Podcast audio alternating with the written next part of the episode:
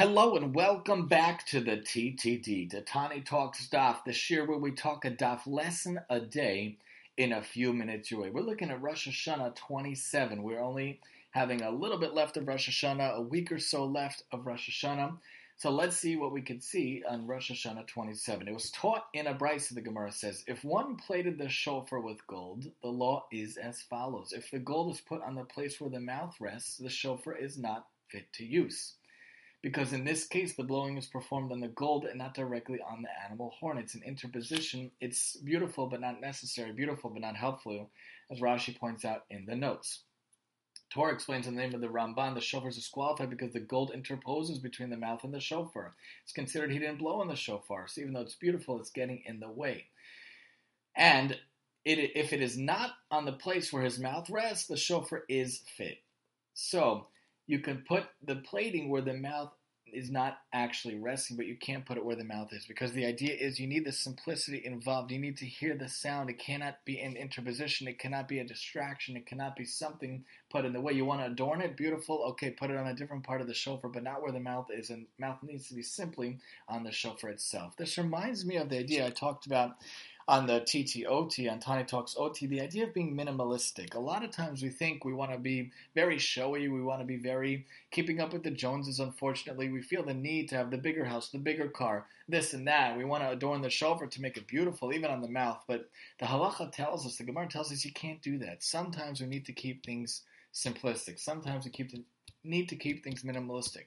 Sometimes even Jewish artifacts get too showy too much too fast. Some people have a, an Atara on their tallis, which is like 85 pounds. Is that really the biggest type of mitzvah? Do you find that enjoyment of the mitzvah when it's on your head, it's weighing down your head, it's on your neck, and it's making you extremely hot in the summer, and it's super heavy, and it's so expensive that if one piece misses or one piece breaks off or you lose it, you're going to be down hundreds of dollars? Is that really the mahudra of the mitzvah? Sometimes we go too showy, we go too much.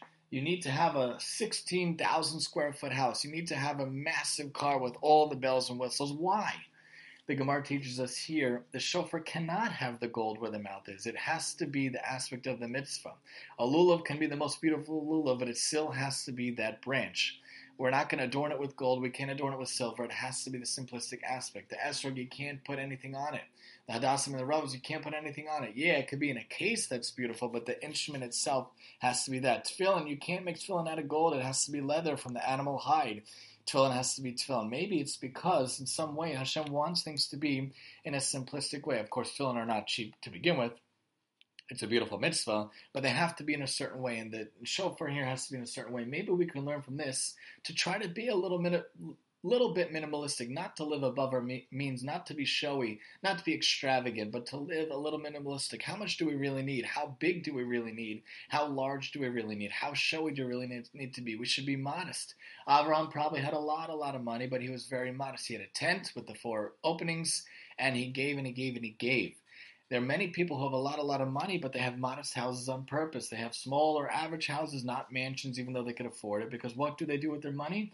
They maybe give it to tzedakah. They save it for their kids, or they do smart things with it. Instead of trying to be showy like American culture and world culture tries to push us to do, learn from the Gemara, where we can't put gold on the mouth. We have to keep it simplistic. We can't have an interposition getting in the way of doing the mitzvah. Don't do things that are showy, especially if it gets in the way of mitzvahs, and be modest, beats tznius in all aspects, and you'll be rewarded for doing so. Join us next time as we talk Rosh Hashanah 28 here on the TTD.